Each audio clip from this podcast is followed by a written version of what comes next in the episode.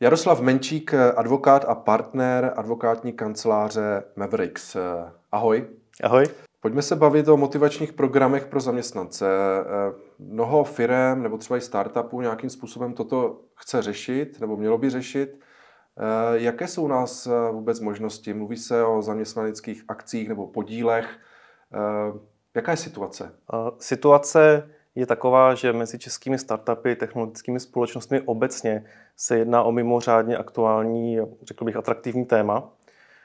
Z průzkumu, který jsme dělali vlastně na jaře letošního roku ve spolupráci s organizacemi Czech Founders a Startup Jobs, tak vyplynulo, že de facto všichni zakladatelé a zakladatelky českých startupů, technologických firm obecně, kteří se průzkumu účastnili, tak říkali, že to pro ně je zásadní téma. A tím důvodem je zejména to, že tyto motivační programy, někdy se použila, používá zkrátka ESOPy z anglického Employee Stock Option Plans, tak představují v podstatě jeden z nejlepších nástrojů, jak přilákat, motivovat, udržet a zachovat si lojalitu u klíčových zaměstnanců ve společnosti. A jakými způsoby to tedy teď se řeší nebo neřeší? No, česká legislativa vlastně motivační programy pro zaměstnance, potažmo zaměstnanecké akcie nějak zvlášť neřeší a proto, proto vlastně to, jak firmy přistupují k, této, k tomuto problému a jak vlastně si nastavují motivační programy, vychází z nějaké zaběhnuté praxe.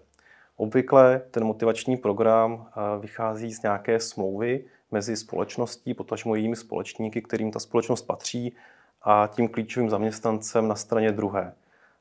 Obvykle ten konstrukt je takový, že společnost vydá obecné podmínky motivačního programu, které jsou vlastně společné, platné pro všechny ty klíčové zaměstnance, kterým bude účast v motivačním programu nabídnuta. A vedle těchto obecných podmínek ještě společnost vydává pak konkrétní, vlastně konkrétní podmínky pro toho, kterého zaměstnance, kterému stanoví třeba konkrétní specifické podmínky, které on například s ohledem na jeho pozici, kterou zastává ve společnosti, musí splnit, aby si eh, vlastně tu nějakou zaměstnaneckou akci zasloužil. Eh, pojďme si ještě jenom eh, možná pro lajky, ale možná i nejen pro lajky vysvětlit. Tady máme jako nějaké zaměstnanecké akcie. Teď je otázka, kdy se to může používat, kdy ne. Máme tady jako klasické akcie. Jaký je v tom jako rozdíl, jenom abychom si to představili? Rozdíl z hlediska českého práva v tom zásadě není a záleží na té konkrétní společnosti, jakým způsobem bude ty zaměstnanecké akcie vytvářet. Samozřejmě tím základním, základním postupem je, že společnost prostě vyčlení část podílů, například ve společnosti s ručením omezeným, nebo část akcí v akciové společnosti pro zaměstnance. A tyto, tyto akcie nebo podíly pak převádí na, na klíčové zaměstnance, kteří se tak stávají jejími společníky, potažmo akcionáři. Nicméně toto udělování těch, řekněme, skutečných podílů nebo skutečných akcí ve společnosti sebou nese určité nevýhody, například v oblasti daňové, a proto v České republice je v současné chvíli převažuje model tzv. virtuálních podílů, virtuálních akcí, kdy vlastně nedochází k tomu udělení skutečné akcie, skutečného podílu ve společnosti, ale naopak vlastně se jedná o smlouvu, o dohodu mezi společností a tím klíčovým zaměstnancem, že v případě úspěchu, například když se firma prodá, takže se bude eh, podílet na tom úspěchu nějakou formou bonusu. Mm-hmm. Takže jako ty zaměstnanecké akcie vlastně u nás jako nefungují, dá se říct, nebo nejsou jako úplně výhodné, nejsou nějak zakotveny v tom eh, právním systému. Eh, a jak to tedy ty, ty firmy řeší? Protože já vím, že jsem četl mnoho článků, kdy jako nabízeli svým klíčovým zaměstnancům nějakou formu těch akcí, dá se to nějak říct na nějakém příkladu? Jako máme tady zaměstnance, nějakého třeba ajťáka, který uh-huh. v té firmě pomáhal to vybudovat, ale není, řekněme, uh-huh. ten partner nebo ten majitel. Eh, jak, jak, jak to teda jako v, v reálu funguje teď? Jasně. Eh, výborná otázka. V reálu dá se říct, že na začátku stojí rozhodnutí majitelů společnosti, potažmo managementu, o tom, zda chtějí vlastně část společnosti vyčlenit pro klíčové zaměstnance. Mnohdy ta motivace vychází například, eh, řekněme, od externího investora, který vstupuje do společnosti, dává společnosti peníze na další rozvoj a, a uvědomuje si díky svým, díky svým zkušenostem, že eh, třeba ten jediný zakladatel nebude schopen sám, sám do budoucna obsáhnout eh, tu firmu a řídit ji tak, jak vlastně naplánovaný její rozvoj. Tím pádem, pokud společnost plánuje přijmout klíčové lidi na klíčové pozice, tak to bývá ta motivace, vlastně proč vůbec ten motivační program zavést. No, variant, jak ho zavést, je, je vícero. Jak už jsem trochu nakousnul, tak existují problémy. Tím, že české zákony zaměstnanecké akcie vlastně neřeší, tak v souvislosti s udělováním těch skutečných akcí nebo skutečných podílů vyvstává problém zejména v oblasti daňové, kdy v okamžiku, kdy ten klíčový zaměstnanec vlastně si tu akci zaslouží, uplatní třeba to svoje právo, tu opci na tu akci nebo podíl ve společnosti, tak v tu chvíli podle českých daňových předpisů vlastně mu vzniká daňová povinnost eh, zdanit tento příjem, to nabití akcie eh, de facto jako příjem ze zaměstnání, což tedy znamená, že v tu chvíli zaměstnanec jednak by měl odvést eh, daň z příjmu, mhm. která se odvíjí od rozdílu mezi tržní hodnotou té akcie v dané chvíli a, a případnou cenou, kterou zaměstnanec za tu akci zaplatil, která bývá výrazně nižší, právě proto, aby byl jakoby zvýhodněn tím, že získává tu zaměstnaneckou akci a, a současně z pravidla, ale k tomu ještě přistupuje ještě povinnost odvést eh, zdravotní a sociální pojištění a to všechno v situaci, kdy ještě nedochází k nějakému prodeji firmy nebo k nějakému rozdělování zisku ve společnosti, což znamená, že v tu chvíli vlastně ten zaměstnanec de facto nemá z čeho tyhle ty daně a odvody zaplatit. A to je to, co vnímáme jako největší problém eh, v současnosti, kdy česká legislativa právě zaměstnanské akcie neřeší. Takže funguje to i tak, že řekněme, že se té firmě, startupu třeba i nedaří, ten biznis není tak, jak se možná očekávalo, tak i přesto ten člověk, který eh, drží tady tu akci, tak vlastně musí odvádět Eh, všechny tady ty eh, povinnosti, nebo má ty daňové povinnosti, jak si teď zmínili. Je to tak? Takže je to, je v podstatě by mohl být v mínusu, jak kdyby. Je to přesně tak, je to přesně tak. Ta daňová povinnost prostě vzniká ve chvíli, kdy ten zaměstnanec tu, ten podíl nebo tu akci získá. Hmm. A samozřejmě tím, aby ty, tato motivační schémata dávala smysl pro klíčové zaměstnance, tak oni tu akci dostávají v některých případech třeba jakoby zdarma, nebo za hmm. cenu, která je výrazně nižší, než je ta aktuální tržní cena. Eh, často se používá vlastně, pokud eh, za tu akci má zaměstnanec zaplatit, tak se často používá třeba hodnota, kterou, kterou vlastně společnost měla v době, kdy on nastoupil na tu svoji pozici, což může být třeba dva roky zpětně. A samozřejmě před dvěma lety ta hodnota obvykle jako je nižší u technologické společnosti než po uplynutí dvou let a ten rozdíl pak musí být zdaněn. A ano, jak říkáš, tak eh, může nastat situace, kdy, kdy de facto ten zaměstnanec vlastně na tu daň nemá, nemá hmm. zdroje anebo, nebo vlastně, aby zaplatil daň, tak musí třeba eh, na to použít několika měsíční svůj odměnu, kterou dostává jako svůj, jako svůj měsíční plat. K tomu mě napadá, řekněme, že ten zaměstnanec se teď eh, chce těch akcí zbavit. Eh, to funguje jak? Jak, jak, jak má postupovat? Hmm. Obvykle bývá možnost nakládání se zaměstnaneckými akcí omezeny, omezena. Tím důvodem je to, že se jedná o společnosti obvykle, které nejsou veřejně obchodované na nějaké burze a společníci, potažmo majitelé společnosti obvykle si přejí mít pod kontrolou vlastně, kdo má podíl na té společnosti, kdo nějakým způsobem může mluvit do jejich záležitostí. Je totiž potřeba si uvědomit, že vlastnění akcie ve společnosti nebo podílu sebou nese určitá práva. Ta práva spočívají například v tom, že společník nebo akcionář má právo se účastnit valných hromad a tam hlasovat o záležitostech, které řeší společnost jako celek. A taky má třeba právo žádat o informace o společnosti a nebo žádat vysvětlení od jednatelů společnosti. Eh, což samozřejmě eh, na jednu stranu je logické a pokud někdo má podíl ve společnosti, tak by tato, tato práva asi měl mít. Na druhou stranu zaměstnanci, klíčoví zaměstnanci jsou eh, z povahy věci v trošku jiném postavení než ti zakladatelé, než společníci a, a mnohdy eh, tato práva mohou být jakoby kontraproduktivní hmm. z hlediska dalšího rozvoje firmy, protože nezřídka vidíme v praxi, že eh, třeba startupy, které mají, které mají hodně společníků, hodně držitelů akcí nebo podílů, tak potom se mohou potýkat s problémy právě v oblasti schopnosti rychle se rozhodovat, činit rychlá rozhodnutí na valných hromadách a podobně. Hmm. E, k tomu mě právě ještě napadlo, řekněme, že ten zaměstnanec by chtěl jako úplně odejít z té hmm. firmy, to je, to je právě asi to, co se pak řeší, jak, jak, jak to vyřešit, nebo řekněme, hmm. když by nějakým způsobem porušil nějaké ty povinnosti, které má vůči tomu, e, vůči té firmě, kde drží ty akcie, jak, jak tady jsou ty postupy, nebo jak se to řeší? No, eh, jednak možnost prodat tu akci, prostě přivzít tu akci a prodat ji někomu, kdo by o ní mohli mít zájem, často bývá v praxi podřízeno souhlasu společnosti. Mm-hmm. A, ale druhá věc je samozřejmě to, kdy ten člověk, kdy ten klíčový zaměstnanec a, sám vlastně tu společnost chce opustit. Samozřejmě záleží na tom, v jakém okamžiku tu společnost opouští, pokud vůbec nějaké ty zaměstnanecké akcie si zasloužil nebo ještě ne. Často totiž bývá podmínkou nabití těchto podílů nějaká odpracovaná doba ve společnosti, s tím, že pokud by ten konkrétní člověk opustil společnost před uplynutím nějaké rozhodné doby, tak prostě žádnou zaměstnaneckou akci nezíská. Pokud ale jsme v situaci, kdy už vlastně si nějakou, nějakou takovou akci zasloužil, tak potom se obvykle rozlišuje, z jakých důvodů nebo z jakých okolností tu společnost opouští. A v zásadě se rozlišují dvě kategorie situací. Buď to, to je odchod ze společnosti, který je nějakým způsobem opodstatněný, odůvodněný.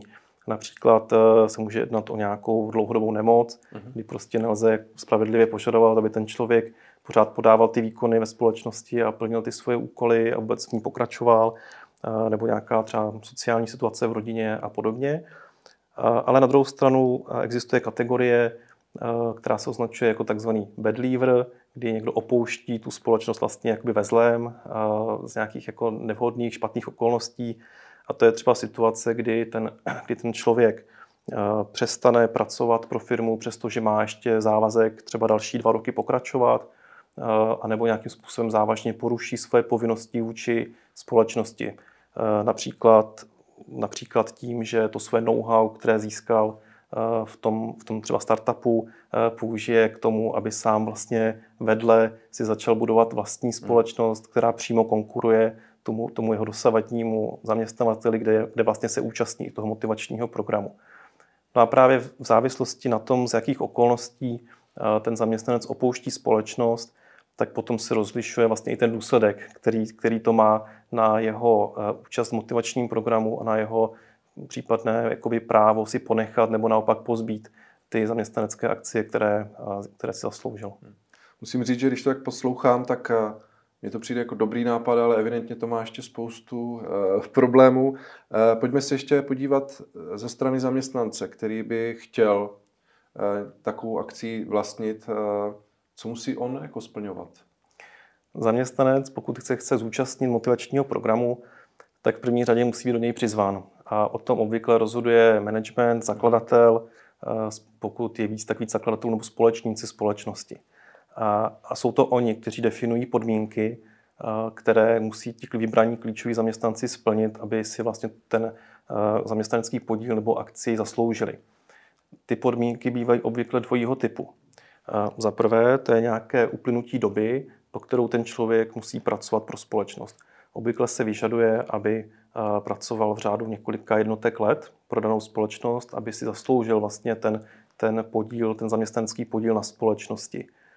Um, používá se v této souvislosti výraz časový vesting, opět, opět jako z angličtiny, který vyjadřuje princip, že postupně, tak jak ten člověk pracuje pro společnost, tak postupně nabývá vlastně fragmenty, malé části toho celkového zaměstnaneckého podílu, který mu je přislíben na začátku.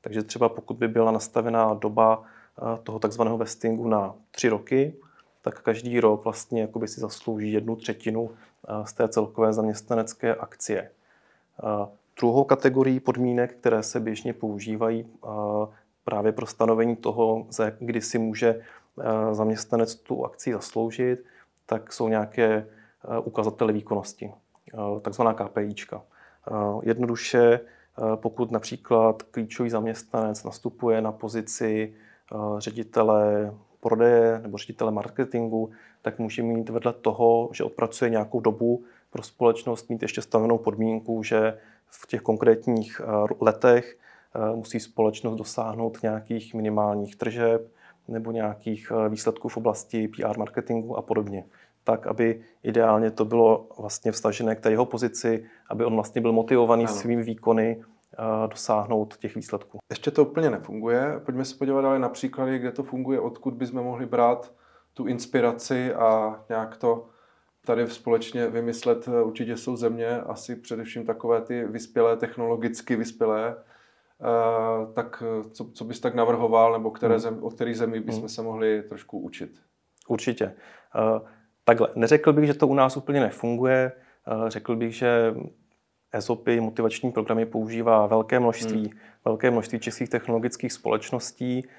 Spíš bych řekl, že ten legislativní rámec není úplně na to připravený a v důsledku toho se vymýšlejí různé konstrukce, které by jinak třeba vlastně byly zbytečné a, hmm. a možná zbytečně jakoby zasloužitují, komplikují to nastavení těch motivačních programů, ale i přesto ten zájem o ně je takový, že se prostě nějako, v nějaké nebo jiné formě používají. Určitě existují země, kde jsou oproti nám napřed. Klasicky se jedná třeba o státy po Baltí, Estonsko, Lotyšsko, kde jsou vlastně už dlouhodobě napřed v oblasti třeba digitalizace ekonomiky i státu konec konců. A je to vidět právě i v oblasti právě podmínek pro motivační programy pro zaměstnance, kde tím charakteristickým rysem je zejména to, že daňové předpisy v těchto zemích za splnění příslušných podmínek, které spočívají například v, nějakém, v nějaké době, po kterou ten zaměstnanec musí pracovat ve společnosti, tak právě ty jejich předpisy říkají, že eh, daně, k danění, vlastně ke zdanění dochází až při prodeji eh, té zaměstnanecké akcie a nikoli už v okamžiku jejího nabití, kdy ten zaměstnanec vlastně hmm. nemá peníze, ze kterých eh, by ty daně mohl platit. Podobně progresivní v této oblasti jsou třeba i Velká Británie nebo Irsko, Mhm. které dokonce upravují jako, jako různé typy motivačních programů, třeba v závislosti na velikosti společnosti a podle toho, eh, podle toho nastavují ty, ty daňové podmínky. No, ale odkázat by se dalo na celou řadu dalších zemí. Konec konců i v Evropské unii vlastně existuje už od roku 2021 iniciativa EU Startup Nations Standard, uh, kterou vlastně iniciovala Evropská komise, připojili se k ní i členské státy, včetně České republiky a tam mezi svými cíly, kterých je víc, je to například usnadnění založení firmy k podnikání, tak ale mezi těmito cíly právě je i vlastně sjednocení a zavedení těch, těch legislativních podmínek pro motivační programy tak, aby k tomu vlastně zdanění zaměstnance docházelo až v okamžiku, kdy skutečně jako získává nějakou ekonomickou hodnotu z té akcie. Hmm. Tím mě jenom napadá, jak je to třeba v, v USA, což je taková, pořád bych řekl, meka i startupová. A tam to asi mají nějak ošetřeno, ale zase je otázka těch států, je tam mnoho, možná každý to má nějak legálně jinak. Je to tak? Eh, v USA samozřejmě ta, ten, ten právní rámec je složitější, hmm. protože tam jednak existuje federální právo a jednak tam vlastně každý stát má, má vlastní jakoby svoje vnitrostátní právo. Nicméně v oblasti motivačních programů určitě USA jsou vlastně tím lídrem světovým. Hmm. De facto i ty, i ty vlastně eh, cizí pojmy, které jsem použil před krátkou chvíli, tak vlastně všechny vycházejí z toho amerického prostředí a, a de facto v Evropské unii my právě se snažíme nějakým způsobem se dostat vlastně do té situace, která už dlouho je zavedená a fungující v Americe. Takže určitě to tak je. Určitě to tak je v Americe z naší zkušenosti. Běžně ty motivační programy jsou právě založeny na těch skutečných akcích, kdy ti, kdy ti účastníci těch motivačních programů dostávají ty reálné akcie, stávají se prostě společníky, akcionáři v těch daných technologických firmách nebo firmách obecně hmm. a, a mohou těžit právě z toho všechny benefity. No tak doufujeme, že se to podaří co nejdřív jak legislativně ukotvit Eh, evidentně by to bylo potřeba. Eh, to byl Jaroslav Menčík z advokátní kanceláře Mavericks. Děkuji za rozhovor. Díky za pozvání, těšilo mě.